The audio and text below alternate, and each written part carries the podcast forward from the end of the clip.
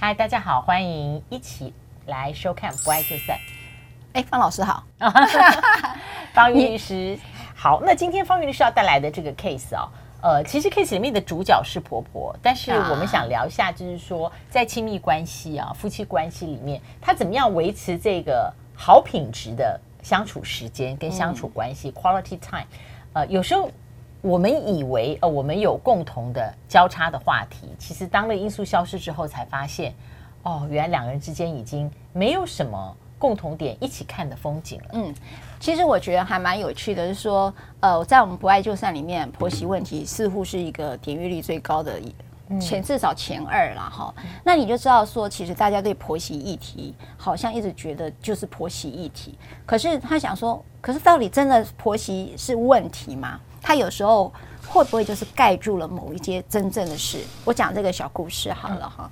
有一对夫妻呢，他们呃其实常常就是出现了，就是媳妇呢跟婆婆经常有冲突。那这个冲突其实也没有什么，就是你知道老人家哦，就是有一些贫穷议题，那个年代嘛，贫穷的议题，所以什么事情都省。好，那这个东西坏了没关系，再修。好，冷气坏了再修，也不愿意换那种变频的啦，或者说他觉得媳妇觉得比较好的，就是所有东西的生活习惯，她婆婆有很多的限制。那因为这个房子是婆婆的，哈，那她都老觉得她婆婆又唠唠叨叨的，然后限制她很多事情，所以呢，她每一次都觉得很痛苦，然后就跟婆婆就产生了很多冲突。那她儿子跟妈妈，好，也就是跟婆婆也很多冲突，好，因为这个。这个先生是个独生子，然后呢，他觉得妈妈管他也很多，嗯，好，OK。那时候呢，他们的婆媳议题其实几乎是他们的生活重心，哈。可是呢，有一天，呃，发现了一件事，就是婆婆得了癌症。那后来婆婆就去世了。那我当时我觉得这个女性朋友应该，这回你们夫妻关系应该再也没有婆媳问题了，因为她的烦恼。拿掉了嘛？嗯，烦恼因素抽抽掉了。对，所以那时候我就觉得应该没有婆媳问题了。那但是后来才真正的发现了，不是，她发现他们两个没话讲了。她发现她跟她老公没有话讲，然后呢？两个没有共同的话题，以前呢，因为婆媳问题，两个就有很多的沟通。如果你是母子的议题、冲突的亲子议题，你知道吗？那情绪是结盟的。你骂你妈妈，我也其实挺靠、挺开心的，对不对？然后呢，我骂我骂婆婆的时候，你也挺开心的。那他们就在讨论说，今天婆婆又做了什么？呃，让他们觉得匪夷所思的事情。情绪结盟蛮有意思的。对，嗯嗯，我们有时候呃，如果有一方走了，我们还说称之为情绪配偶。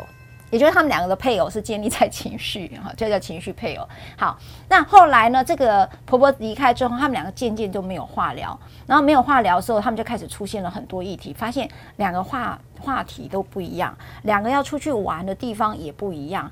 譬如说，有一个人很喜欢出去旅游，另外一个人就想我宅在家里看政政论节目，然后每天就在骂政政府啊，或者就是政论节目的话题。哎，这个应该蛮蛮蛮多蛮常出现的。如果你家也是这样，欢迎下面留言。真的哎，就是尤其又快选举了啊，然后呢，就发现他们每次都为这种事情在吵。但是这个妻子她觉得，我根本不想要看这些，我只要想要看韩剧就好。你可不可以不要让我再听这些？然后我想要出去玩，你不要给我瘫在沙发上。后来冲突这种细节一直增加之后，终于有一天，其实他，他想离婚，他其实有点想离婚了。然后这个男的说：“我在这里挺好的呀，你看我就是坐沙发，就是我这样挺好的。”他就说：“我觉得我们两个好像真的没有共同的话题，也没有共同的兴趣。我跟你在一起真的很痛苦。”那这个男的就觉得说：“我们又没有真的怎么样？”最后呢，他们还是用分居来处理了他们的婚姻困境。哇！所以我在听完这个 case，我突然想到一句话，就是年轻的时候啊。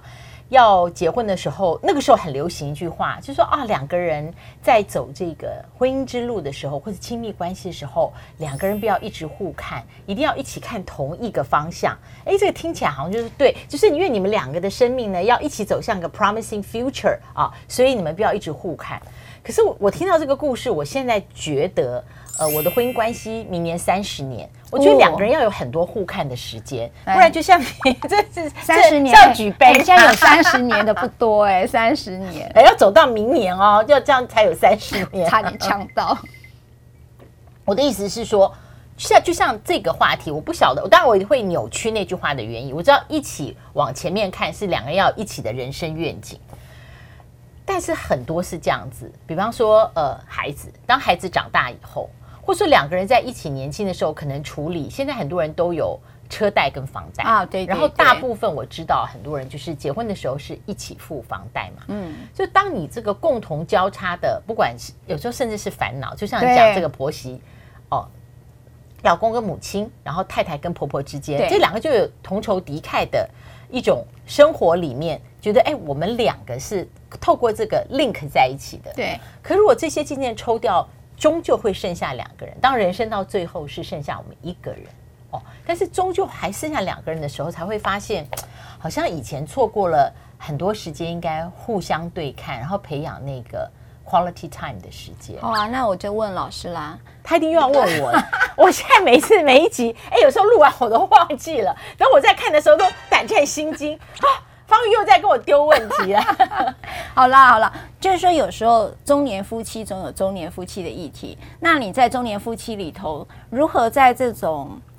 相看两不厌呢？哎，我跟你讲，不是中年，因为我们的电视台工作环境里面，对我接触很多呃三十出头或是二十几到三十呃结婚的女性哦，对，那他们跟我聊到的时候，我就说你不能这么快有一种关系的倦怠感，因为现在的人我觉得工作很不容易，他们面临的竞争情况太多了，所以那有的时候可能不是在。很稳定的大型的集团工作，他可能台湾有很多中小企业，所以他们就是回家会有一个非常疲倦的疲倦感啊。好，那我觉得好棒，关系的倦怠倦怠感就像职业倦怠一样。那你知道一段关系转移话题，你看我多厉害？没有，老师已经讲，我们下一集再来挖它就好。就是在关系的倦怠期里头，到底如何让他有新鲜感，继续觉得可以去除那个倦怠感呢？因为你知道。你对这个人太熟了，那熟到没有任何的火花，那遇到这种倦怠感的时候，你到底要怎么去处理？所以，我其实我觉得是，我觉得亲密关系跟人生态度一样，就是你要保持一个永远发现的可能。像我，我会觉得说，嗯，我觉得发现这件事情是，如果当你停止发现的时候，我觉得亲密关系迟滞跟疲倦的时候，其实通常我们对人生，我对我现在的职业，或是我对于我闲下来，我有兴趣去做什么事。我自己的人生经验是，它是一连串，同样都是疲倦的。嗯，讲的你会不会觉得会会？就是我没有，我为什么活到我没有什么事情可以去发现了呢？我没有办法从发现里面好奇，从好奇面来进。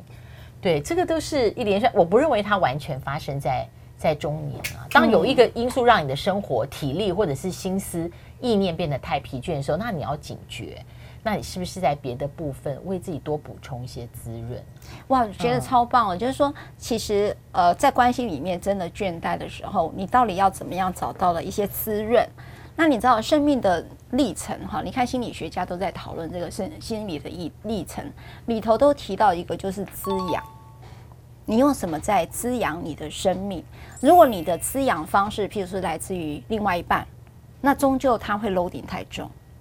嗯，这句话非常好，我也可以，我觉得可以列为金句，真的，真的，因为没有人可以完全承担一个人，然后每天有很大的情绪劳动，对，情绪劳动、情绪劳务，然后来滋养你，嗯、然后每天还在赞美你，然后就像呃，我们前一集在讲的诈骗，好了，就是说你你真的很困难，那这时候你到底怎么样去 balance 你的人生？第二次去第二件事情是。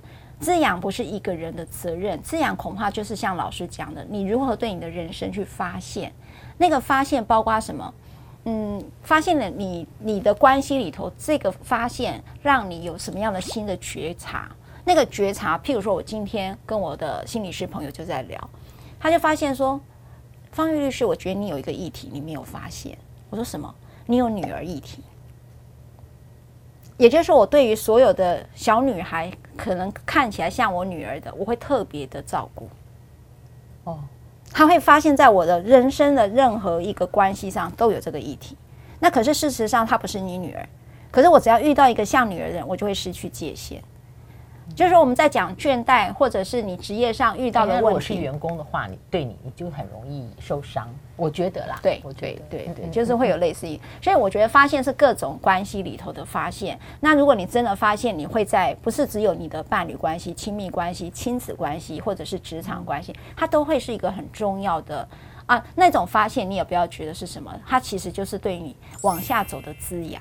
对，而且我觉得我刚刚听你讲啊，我好，我突然有很快的反省。我觉得通常有时候不能够发现的时候，为什么？因为我们用过去的方法来处理所有现在的问题，最简单就是我觉得了，我以前会这样，就是不自觉的，我用同一个方法，其实当我用在呃亲密关系，我跟我的同性的朋友一，我们通常叫姐妹嘛，对，也有很亲密的关系，或者说呃以前我父母亲还在的时候，但是我觉得。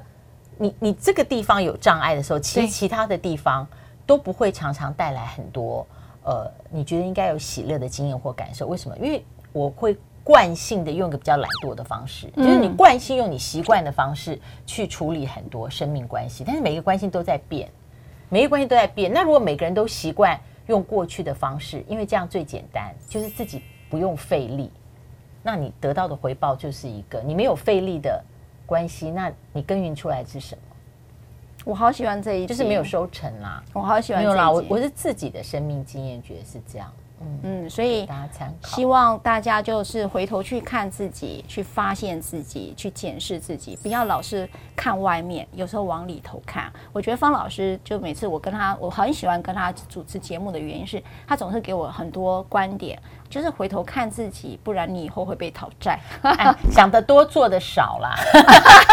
所以我每次都觉得很想加一个效果，就是我现在的头在那边动，然后那个话就是最好是啦。对对啊，糟糕，我忘记讲法。好啊，我们来赶快时间。法律，嗯，对，刚才我们有在讲那个婆婆的那个后来去世得了癌症而后去世了嘛，对吧？哈，嗯，那去世这一笔，就是说假设他们真的是离婚了，假设是离婚，那财产，那这个财产到底继承财产是可不可以纳入剩余财产的分配呢？哈，在法律规定下，其实我们反复去讲。夫妻财产到底怎么分配，都是指说你现在的存有现存，就是指现在存有的财产，扣掉你婚姻存续所负的债务。你看这白话文就是说，你现在债务还在付。譬如说，你这个房子价值是两千万，你还有个贷款是一千万，你就是两千万扣掉一千万。嗯，所以财产分配是这样去做分配的。可是呢，继承的部分呢，到底可不可以纳入？也就是婆婆的房产可不可以纳入剩余财产的分配呢？基本上法律明文规定有两个不算，继承或其他无偿取得。什么叫无偿取得？就是没有对价性取得。譬如说你中奖啦，有没有中乐透啦、oh, 那种大奖啦？好像那种就是不可以算进来。继承或其他呃这个无偿取得的哈。还有第二个就是慰抚金，譬如说有一些是啊、呃、你名誉受损，是不是会有慰抚金啦？像这两个东西，一定这两个条件是完全不能算入继承财产的，啊剩余财产的分配。非常谢谢方宇律师，也请大家不要忘了按赞、开启小铃铛，同时介绍更多的朋友来订阅《不爱就散》。我们下次见，拜拜！一万个哦，至少要一万个，一万户，对，谢谢。